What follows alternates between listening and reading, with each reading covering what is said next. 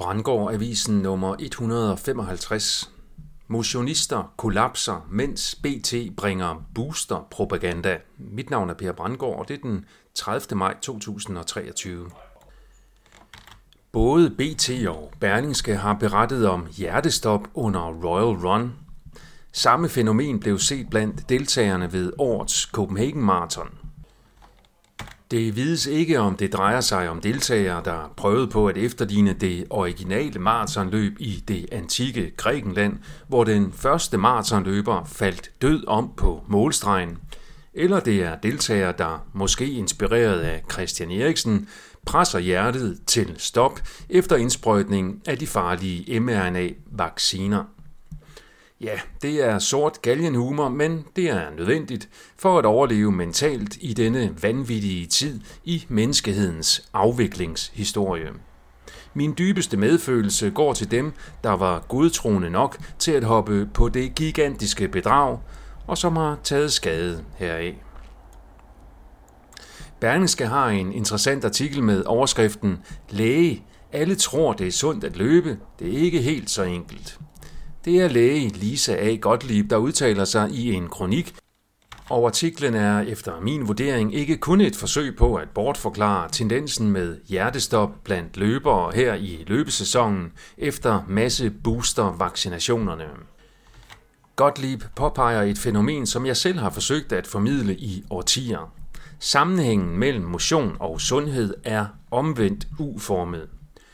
Gottlieb skriver således, og jeg citerer, det vil sige, ingen motion er dårligt for sundheden, velkendt. Moderat motion er godt for sundheden, velkendt.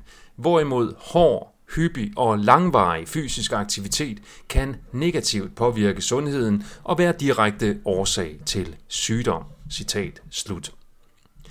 Det er dog først nu her efter vaccinerne, at læger med videre er begyndt at tale offentligt om risikoen ved overdosering af motion. Tidligere har forskere og eksperter inden for motion gjort meget for at understrege, at det ikke er muligt at overdrive motion, og at mere motion stort set altid er sundere. Eneste risiko var, hvis den overdrevne motionisme var ekstrem og led i en psykisk forstyrrelse. Det nye her i tiden efter vaccinerne er, at flere almindelige motionister og sportsfolk pludselig falder døde om, og det kan ikke forklares ved, at motionen har forandret sig, men kun ved, at en ny faktor er kommet til, som har forandret kroppens evne til at tåle motion. Her er vaccinerne den mest oplagte forklaring, blandt andet fordi hjertebetændelse er en veldokumenteret bivirkning. BT bragte i forgårs en artikel med overskriften, og jeg citerer, ekspert er ikke i tvivl, vi er ikke færdige med covid-19, ikke engang tæt på, citat slut. Eksperten med spådomskræft hedder Akigo Iwasaki. BT bringer helt ukritisk blandt andet denne udtalelse fra eksperten, og jeg citerer. Virusen er hos os for at blive, og derfor er vi nødt til at tænke på fremtidige boostervacciner, der matcher de cirkulerende varianter, såvel som potentialet for nye varianter, der yderligere undgår vores eksisterende immunitet. Citat slut. Der er således tale om en reklame for boostervacciner.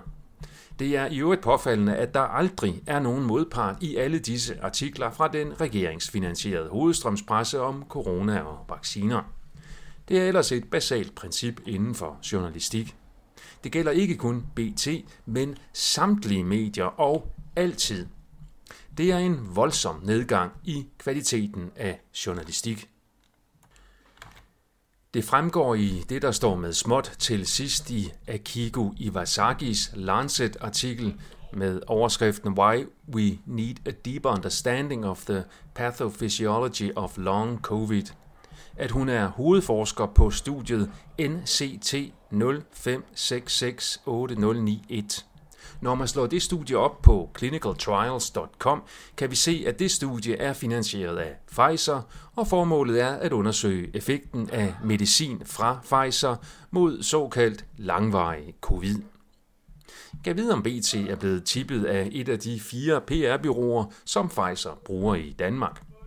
Det er i hvert fald meget underligt, at BT kan få sig selv til at bringe den slags ensidig propaganda.